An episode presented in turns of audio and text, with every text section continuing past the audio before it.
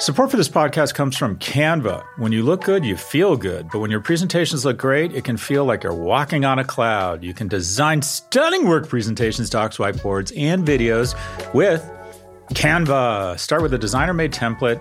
Use it as a springboard for your design. Add images, graphics, charts, and more from Canva's massive media library. Start designing today at canva.com. Design for work.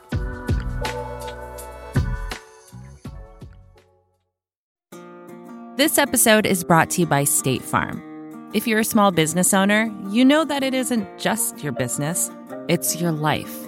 And whatever your business might be, you want someone who understands. That's why you might want to check out State Farm Small Business Insurance. Why?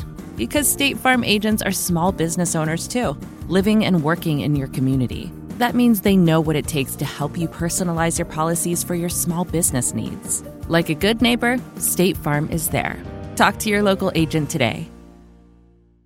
This week's number 5,475 miles. That's the distance between London and Costa Rica, where my team was bonding on the beach. True story. When Ed got back, he went to the doctor complaining of stickers on his butthole, and the doctor said, Those are stickers from a banana. uh, Ed, how are you? How are you feeling? Oh, Too much? No, I think that's just right. that's just right. I'm getting so many emails about my profanity. I'm just going to lean into it. I'll show them. 1977, no me diga no, no lo presiento. Todo lo que cambia lo hará diferente en el año que nació la sepia. Welcome to Prof G Markets. Today we're discussing Nvidia's trillion dollar valuation, pairs trading, and earnings estimates. Here with the news is Prof G media analyst Eduardo Elson, direct from Rica de Costa. So we got here last night at around six and we doing some work and then we sat down for dinner at eight. And immediately as we sit down for dinner, giant thundering rainstorm just starts descending down on us. So I think it's I think it's a sign from the gods that they want us to keep working. But that happens a lot down there, right? It's very jungly, right? First off, where are you staying? Where I don't even know where you guys are. I just know you have my credit card. Where are you staying? We're in a place called Tamarindo Yeah, I've been there. at Cala Luna. Wow. And what's the hotel like? It's awesome. I'm I'm we have we have four suites and one room. Um so guess who got the room? but I'm currently in in Claire's suite right now. Well, if you stopped having sex with bananas, we might, we might, they might trust you to share a room. Anyways, uh, and what are, what are the activities planned for the team in Costa Rica? So we're going we're going surfing tomorrow, I think, or maybe on Saturday we're going snorkeling. Uh, they, they have ATV rides, which I'm pretty excited for, and then we're going to be partying at night. It's going to be it's going to be good. So, be, you can go ATV riding. The rest of the team cannot because it's very dangerous. Is that right? So, true story. I started a brand strategy firm in my second year of business school, and I pitched. Yamaha Motors came to the Haas School of Business and said, "We need."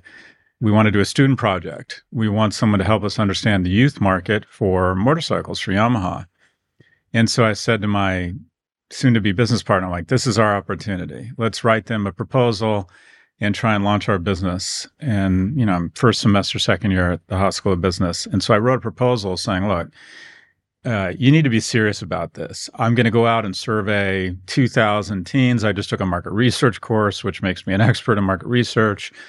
And we'll come back and we'll, after surveying youth, we'll come up with some insights and product recommendations. I pitched them and I didn't know what to charge. So I called a friend of mine who had been recruited by and hired by McKinsey. And I said, What would McKinsey charge for this? And he said, We charge a half a million bucks. So I put $250,000. And my partner was like, What the fuck are you thinking? We're second year MBAs and you're trying to charge it from a quarter of a million dollars. We're not, you have no background in consulting. I have no background in any of this. And then I remember I had an apartment in Rockridge, Oakland, and I was paying $280 a month and went to the mailbox. This was back when I actually looked at mail, opened it, and there was a check from Yamaha Motors for $100,000 and a wow. voicemail from Matt Takazawa saying, Sorry, we've been really busy. We didn't get back to you. We're really excited about this project. You should have already received the first payment. And I remember when I saw the check and I looked at it and realized what had happened, I got physically scared that I had just done something illegal. and that was that was the beginning. That was the launch of uh, Prophet Brand Strategy, which then became Prophet, which I then sold to Dentsu and is now a, I think, a five or a 600 person firm. Yeah. And there's a lesson in all of this is that the key to starting a business is starting Yeah. and just committing to doing good work. And they were very happy with us. They used us several times. But our first engagement was with Yamaha Motors. Anyways, ATVs are really dangerous. They don't look dangerous, they're very dangerous. So you and no one else can go ATVing in Costa Rica. Anyways, talk to us about the markets, Ed. Let's start with our review of market vitals.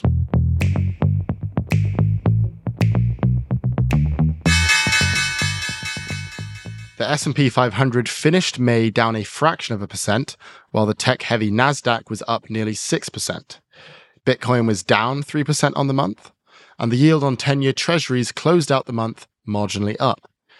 Shifting to the headlines. Elon Musk has officially reclaimed the title as world's richest person from LVMH CEO Bernard Arnault. That's thanks to an increase in Tesla stock and a decline in LVMH. The Wall Street Journal reported that executives and early investors in SPACs made $22 billion by selling shares before they plummeted. SPACs, also known as blank check companies, they are shell firms that are created to take another company public, have lost more than $100 billion in value so far, and at least 12 have gone bankrupt. Job openings in April surged above 10 million. That's the highest in three months. And the unemployment rate rose to 3.7% in May. That's up from 3.4% the month before, but it's still near historic lows. And finally, Washington passed the debt ceiling bill, which will suspend the borrowing limit and rein in government spending until 2025. Notably, the deal slashes the IRS's budget by around $21 billion. Scott, what are your thoughts? So the SPAC thing is super interesting and not surprising. It's it's shocking but not surprising. You you can't punish people for having the wisdom to sell when a stock is high. And investors at the end of the day are investors because they want to invest and then ultimately they want to sell. The question is at some point, is it more than just reputational risks they're taking? Are they taking risks with other people's capital, retail investors' capital? And when they're on wherever they are, you know, whether it's Richard Branson saying, uh, this will inspire new generations. I mean, essentially, Virgin Galactic was a vessel to transfer wealth from retail investors that were excited about the prospects of the commercialization of space to his failing cruise and airlines. And basically, give me money. I'm going to sell stock as fast as I can. And then I'm going to f- prop up my old earthbound companies.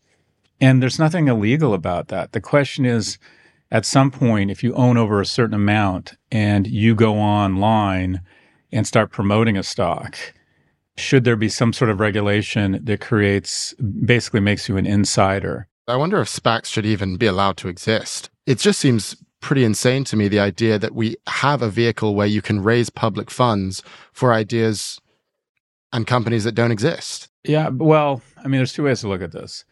Retail investors want access. They don't want to feel as if they're being held out and only the quote unquote those rich white people get to play in tech and get to invest early. So, in, in, to a certain extent, there's a fulcrum between or tension between infantilizing investors and protecting them. And uh, so that's that's where you find, you know, what is how do you, how do you thread that needle? Because as my colleague at NYU says, Aswath Damodaran, the best the best regulation is life lessons. And uh, SPACs were essentially a form of investment banking. They've been around a long time but it was essentially a group of people who said, I'll be an investment banker and take companies public that the investment banks don't want to take public. And here's the issue for two to three million dollars, you get, I think, 20% of the company. So say it's a company that goes out at a valuation of 500 million and you own 5% of it. Why wouldn't you just go on CNBC and use your Twitter following to try and get people excited about it, get it to a billion, and then hit the sell button? And in exchange for a million bucks, you've just made 50 million. In terms of job openings, it's good news, bad news. It's great that the job market is strong. We're at historically low unemployment. It's bad news for inflation. And there's a bunch of things that work here. And that is because of anti immigration laws, we've lost about 2 million immigrant workers. So there's just fewer people to staff a lot of positions. We've also had 2 million, I think it's 2 to 3 million people retire early. And that is post COVID. They think, you know what, I've had it. They saw their stocks go up. They have some money, some retirement money, and they're like, I'm just not going back to work.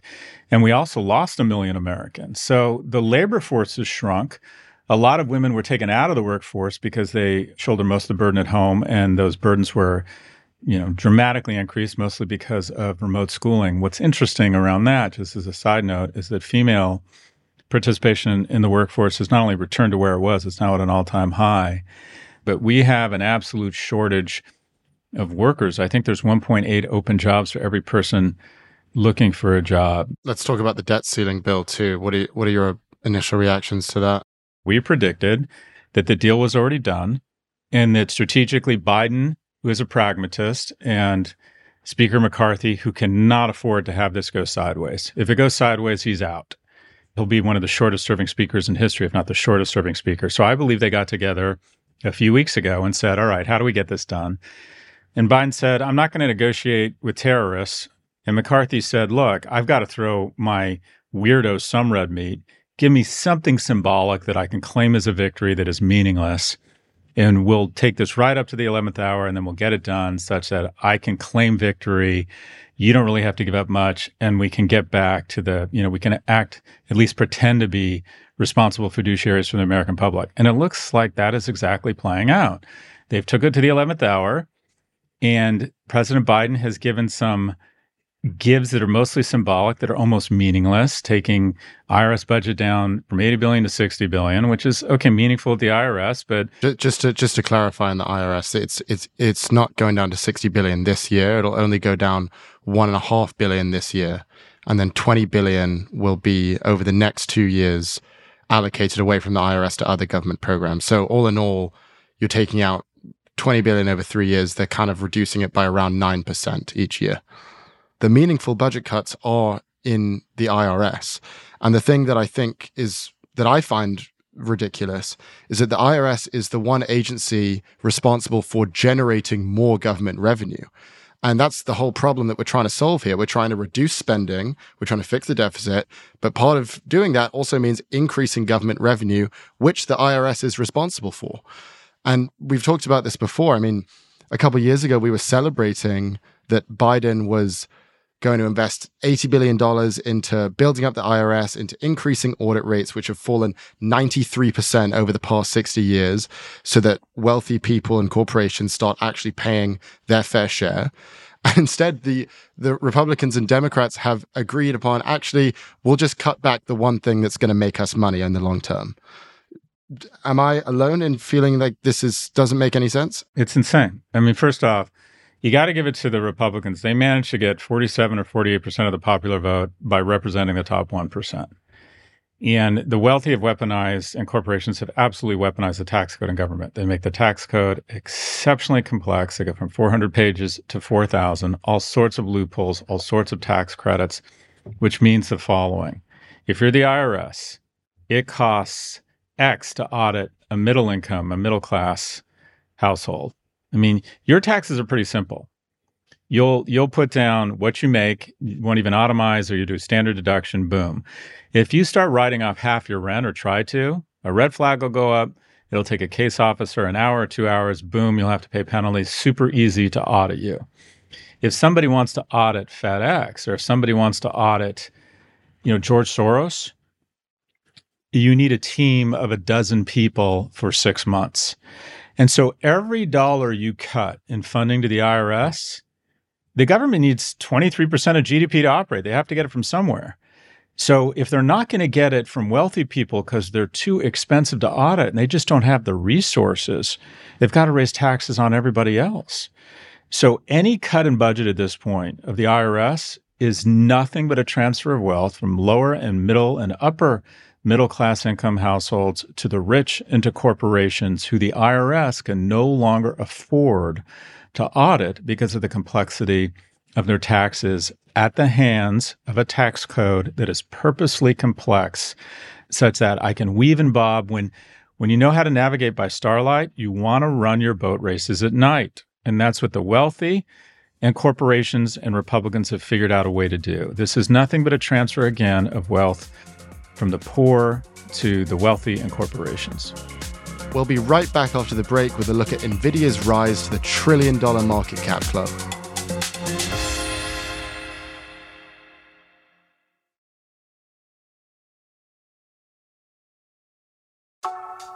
When your work presentations and docs look good, you look good. You can design stunning work presentations, docs, whiteboards, and videos with Canva. You can start with a designer made template, then use that as a springboard for your design. Add images, graphics, charts, and more from Canva's massive media library. Or get a huge head start with AI powered Canva presentations and docs. Just describe what you want with a few words, and Canva will generate amazing slides and text in seconds. It's AI that anybody can use, no matter what department you work in or whatever work task you need to get done.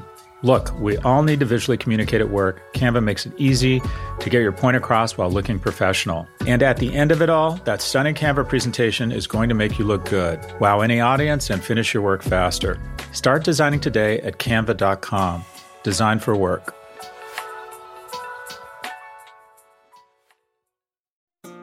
This episode is brought to you by State Farm. You've heard it before. Like a good neighbor, State Farm is there. But it's more than just a tagline, because State Farm agents are small business owners themselves who live and work in your community. And if you're in the market for small business insurance, who better to work with than an agent who understands what it takes? State Farm agents can help you create a personalized insurance plan that fits your small business needs and budget. Talk to your local State Farm agent today about small business insurance. Like a good neighbor, State Farm is there.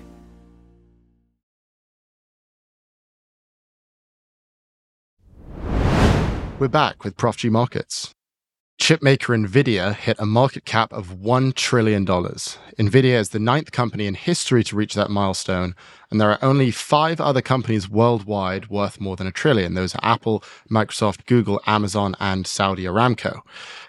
Nvidia's stock explosion is a result of the AI boom. NVIDIA is the premier designer of graphics processing units, or GPUs, which are essential for building and training AI models. Sales rose 19% last quarter, and the company's revenue forecast for the current quarter was roughly 50% higher than analyst estimates. So, Scott, clearly NVIDIA is riding the AI wave. But there are a lot of other companies that should probably be riding it too. AMD makes chips, so does Intel, so does Qualcomm, which have historically been NVIDIA's biggest competitors. But as it stands, NVIDIA's market cap is roughly six to seven times larger than theirs. What about NVIDIA is making it such a winner? If you think about market valuation, it's really two things it's performance and promise. And probably not in that order. It's probably more important to have promise and performance. We got to give it to them. In terms of performance, they have essentially never missed their earnings they've only missed their revenue projections seven times out of the last 75 quarters. They either meet or beat all of their expectations. So the street and analysts just say this company just continues to deliver. It's also better to be lucky than good. They make graphic processing units, and it turned out that the exact type of processor to do this, or the type of chip, fits really well to the needs for generative AI. And now Intel is playing catch up and essentially, AMD, NVIDIA, and Qualcomm focus on chip design, and TSMC focuses on manufacturing. Intel tried to do both. They were vertical. And what's interesting, and I've said this a lot, is that most companies beyond a trillion are vertically integrated, but NVIDIA is a designer, not a manufacturer. In some, NVIDIA was just able to see around the corner better than the other folks. I mean, it's just incredible. It's up 163% year to date. I think it's responsible for something like 10 or 15% of the S&P's gain. The question is, what does this mean in terms of valuation? There's just no doubt this company is incredibly well positioned with a market cap of 952 billion. It's worth as much as get this Intel, AMD, Qualcomm, and TSMC combined. And it's trading at an enterprise value to EBITDA of 145 versus 18 at Meta or 22 at Apple or 17 at Google. The question is is this company overvalued or is it an amazing company, really well positioned? And I think the answer is yes. I think relative to valuation, I wouldn't get near this thing. So, something you mentioned, Intel's strategy, which used to be a juggernaut, it's down 45% in the past five years. Their strategy was okay, we're going to design and we're going to manufacture their chips. It's very different to NVIDIA, which outsourced manufacturing to TSMC and Samsung. And now here we are, and their GPU is 39 times faster than their previous one. It's the premier GPU in all of AI training. NVIDIA is clearly making the case that businesses should strive to be specialists versus generalists. Do you think that that applies to all business, and where does it not? This is a tough one because I've been preaching for a long time that you can't get above a trillion dollars without vertical integration. Because in order to get above a trillion dollars, you have to have such an incredibly strong culture and brand. You need to control the entire consumer experience. You know, verticalization is kind of the trend over the last 30 or 40 years. These guys have bucked the trend and they've been focused more on design. Now, what they have done is they've sort of taken the Uber and Airbnb model and said, we're going to leverage other people's massive multi billion dollar investment in chip making plants. I mean, chip plants cost billions. And I think what they may have correctly ass- assessed was that there's a lot of manufacturing capacity. What's lacking is truly differentiated chip design around a very specialized IP as it relates to graphics that ends up being really relevant to generative AI. And they just hit the bullseye here, and they probably have better margins because they don't have this five or seven year lag or wait time trying to build a multi billion dollar chip plant. Now, the question is does that make them vulnerable at some point when they don't control the manufacturing? And if manufacturing capacity slows, are they stuck out in the cold? I think that's the question around whether this company can get much further beyond a trillion dollars without controlling its manufacturing. We should talk about the CEO as well, this guy Jensen Huang, who I had never heard of until a couple weeks ago. Just some interesting character traits. He always wears a leather jacket in every public appearance. Mia found this stat, which is that there are only two photos on the Reuters photo database that show him not wearing the leather jacket. He has an NVIDIA tattoo on his arm. He's got this massive Reddit following. The NVIDIA subreddit page has over 1 million members. Are we kind of witnessing the birth of the next storyteller CEO, sort of the next Elon Musk? Well, again, this goes back to instinct. And our instinct is that we need a super being. Our brain is big enough to ask very complicated questions, but not big enough to answer them. So into that void slips a super being.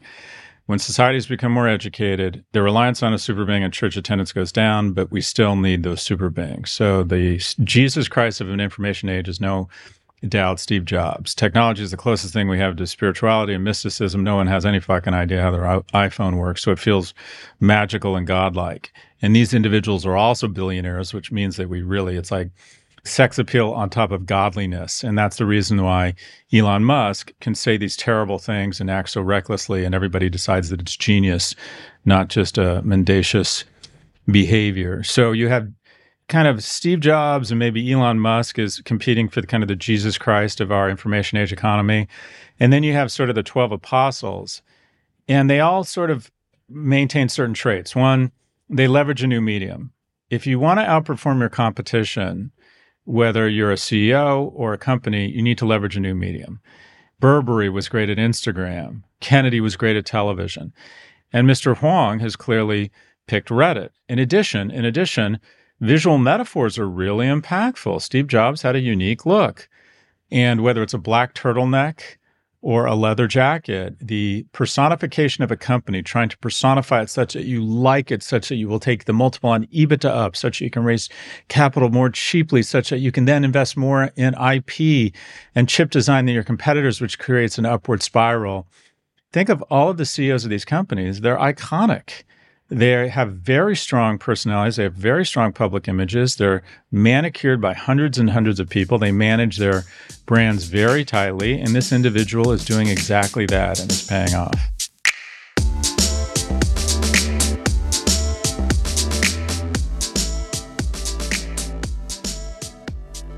NVIDIA's meteoric rise is indicative of another structural trend. Investors are betting that the biggest companies will get even bigger. So far this year, the 10 largest market cap companies in the S&P 500 have gained roughly 45%. Without them, the entire S&P 500 index would be in the red. Instead, it's up 10%.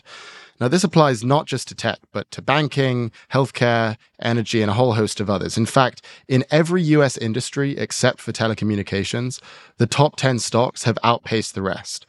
Now, the thesis that many believe is that this is a flight to safety. Investors are scrambling to buy shares in companies that can withstand economic volatility and technological change. In other words, they're de risking. Now, Scott, when we discussed this, particularly in relation to NVIDIA, you mentioned that you're taking up a new strategy called pairs trading.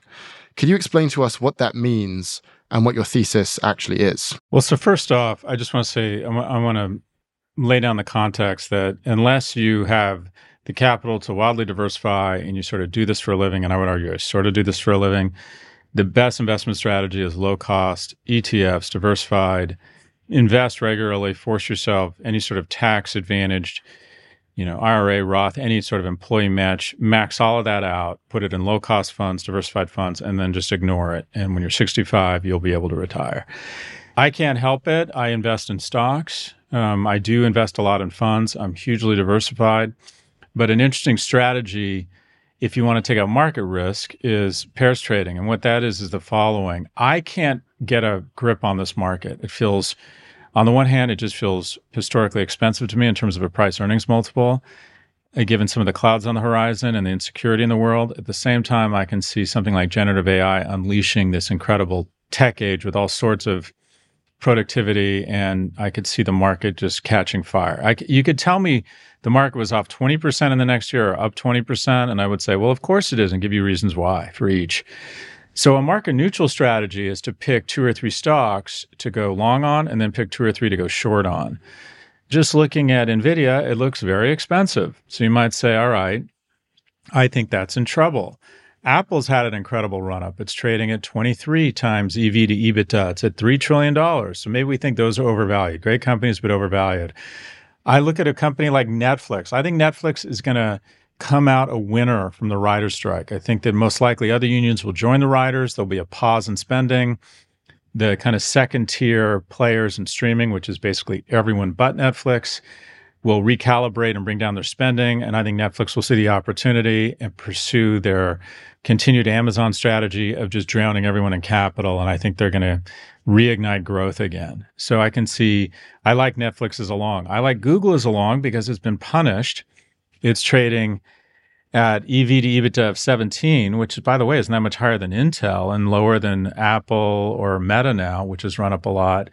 I believe that the amount of intellectual capital they have around generative AI is huge and that they're going to be able to catch up fairly quickly. So you would go short NVIDIA and say Apple, and you'd go long Netflix and Google. And the reason why you do that is you're like, I don't want to take a market bet, I want to bet on companies. Technically, this is what hedge funds are supposed to do. The typical hedge fund is 60% long, 40% short, and then they ramp it up with leverage. But we won't talk about that here because they have a bias towards the long position because the natural trajectory of the markets over time is up. The markets do go up over the medium and long term, but they take out a lot of market risk. That way, if the market gets absolutely hammered, they're still okay because they're short on 40% of their stocks. And keep in mind, Market dynamics will always trump individual performance. So you can be amazing, but if we go into a depression, you're getting laid off. You can pick a great company that performs, but if the market gets cut by 30%, you're going to wake up and find that that amazing company's stock is down. So, this is a means of taking out some of that risk if you're confident that you have some insight into which companies you think are undervalued or overvalued. And I'm thinking about doing it because I want some exposure to the equity markets. I do think there are some companies that have gotten carried away in the hype cycle of AI. I do think there are some other companies that have been caught on the wrong side of the AI hype cycle, see above Google. And this is a means of exiting from market risk, but still being exposed to some trends and some dynamics in the equity markets. And then finally, just returning to the original stats we were talking about, you know, the S&P would be down if it weren't for the top 10 biggest companies. I think last year we had this feeling that big tech was kind of fading out. I think you used the term, or someone used the term biggest tech, referring only to Apple because Apple felt like the big winner. But now you look at the performance of all of these other tech companies, and year to date, Microsoft's up 37%, Google's up 39%, Amazon 42%, Meta 118%, and then obviously Nvidia's up more than 170%. So I guess the question is have we officially returned to the big tech era? And if we have, how should investors be responding to that? Well, I think what's happened is every time there's a massive innovation or kind of the next thing, the next, you know, the next big, big thing, if you will, that usually the value creation accretes to traditional players or to new players. So e commerce benefited the new guy, Amazon. The phone went to existing players. I think you'd argue that metaverse didn't really go to anyone. Crypto, the crypto surge went to new players. It looks as if generative AI, if you think it's the next big thing, and it looks as if it is, is going to go to existing players. I mean, OpenAI has a $30 billion market cap or valuation, I should say, in the private markets. But I would imagine that Microsoft has increased probably a couple hundred billion dollars since they made that initial investment. So we have kind of the existing players swelling in value, and now I think 25% of the S&P is just four or five companies. And the thing about a pair trade, just going back to that, it plays on a couple other things. One, the reversion to the mean. Everyone says a compound interest is one of the most powerful forces in the universe. I've always thought reversion to the mean is really powerful. And that is when a stock becomes just crazily overvalued in terms of PE, eventually it kind of finds its footing again. And the same when it's too low. I mean, just sitting here eight months ago, not even eight months ago, seven months ago, Ed, Meta was trading at a PE of like nine. I mean, it was trading as if it was Ford Motor and had no growth prospects, and it was sitting on top of a massive cash volcano. And what do you know? It's back to where most uh, big tech plays. So reversion to the mean and uh, uh, collapsing that with a market neutral strategy again are sort of the the attraction here. But we're seeing a crowding again to the big guys. And Tim Wu, professor at the Law School of Columbia, says that the biggest threat from AI is that we're again concentrating more power in the hands of fewer and fewer people. We'll be right back after the break to take a listener question on analyst estimates.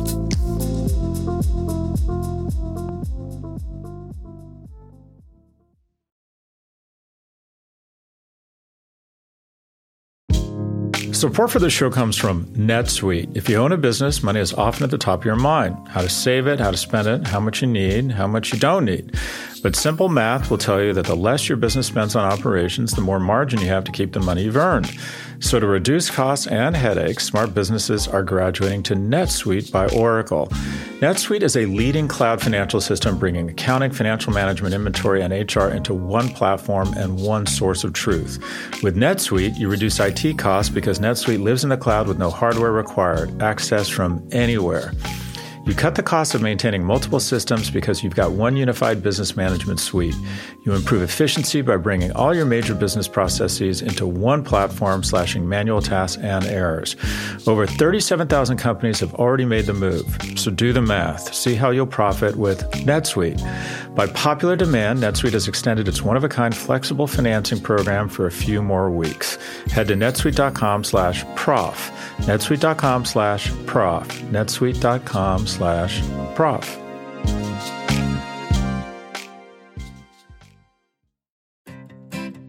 Support for this show comes from Slack.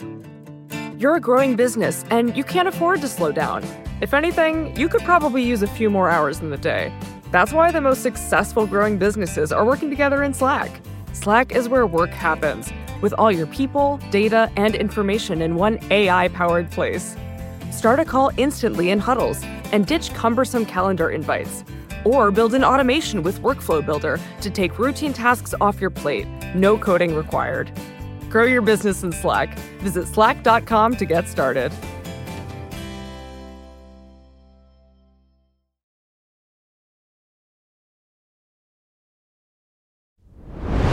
We're back with Prof G Markets.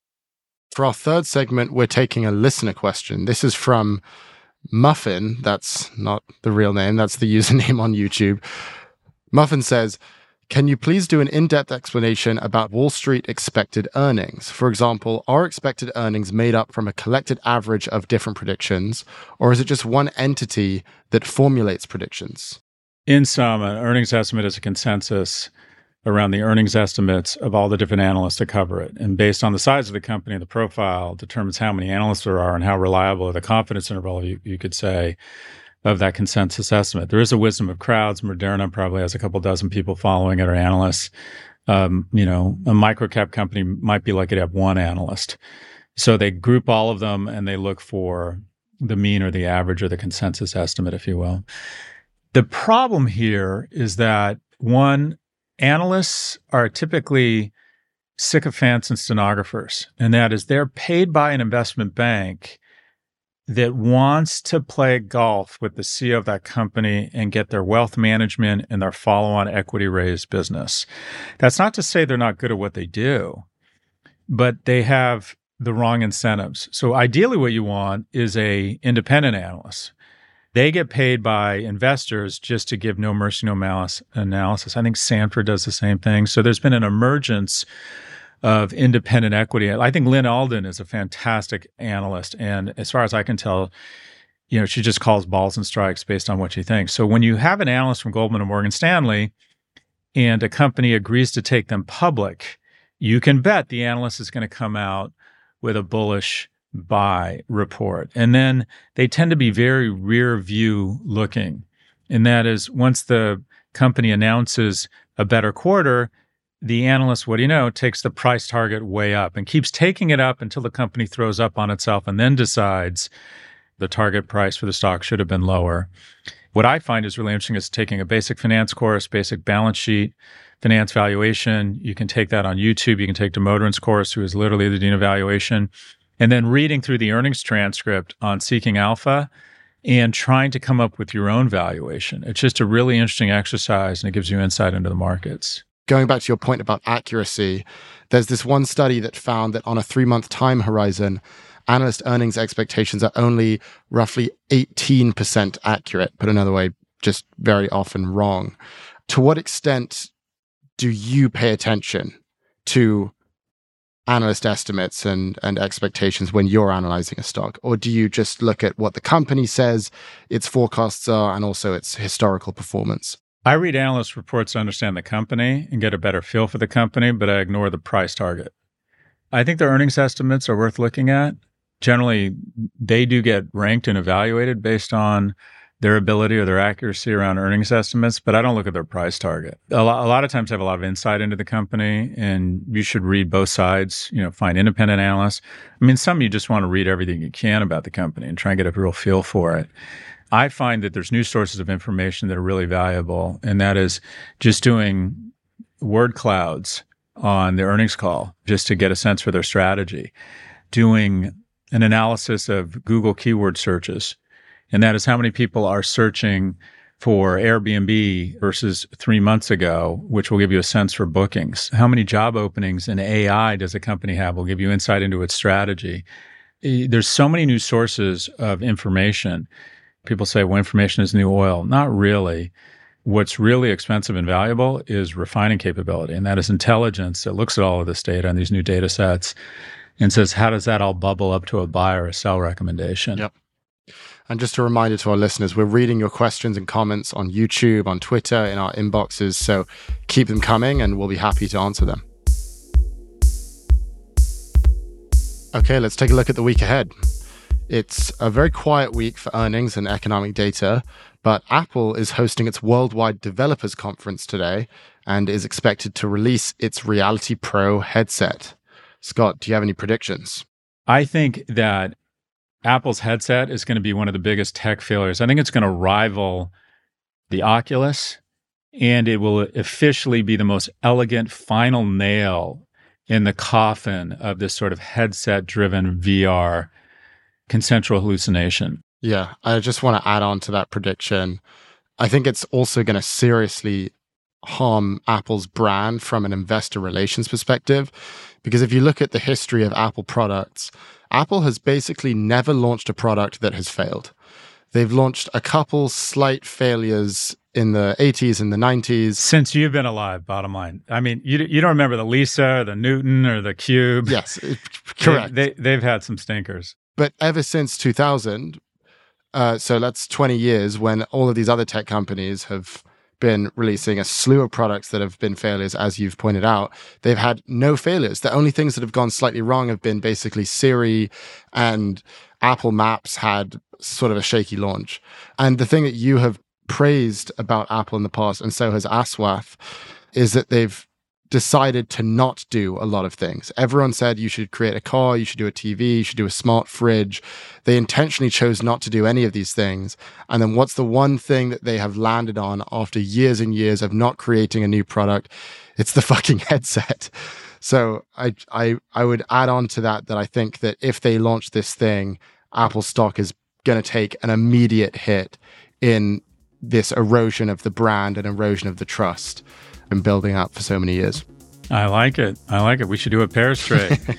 this episode was produced by Claire Miller and engineered by Benjamin Spencer. Our executive producers are Jason Stavers and Catherine Dillon. Mia Silverio is our research lead, and Drew Burrows is our technical director. Thank you for listening to Prof G Markets from the Vox Media Podcast Network. Join us on Wednesday for office hours, and we'll be back with a fresh take on markets every Monday.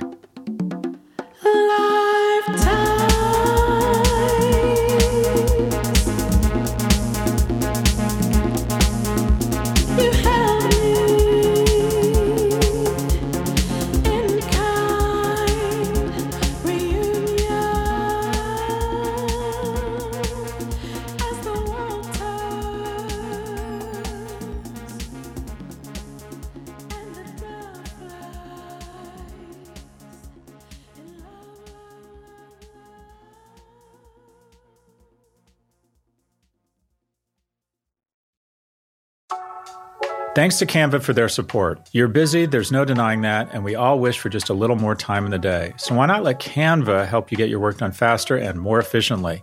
You can get started with their AI powered presentations. Just describe what you want with a few words, and Canva will generate amazing slides in seconds. It's AI that anybody can use, no matter what department you work in or whatever task you need to get done. Finish your deck faster. Start designing today at canva.com. Designed for work.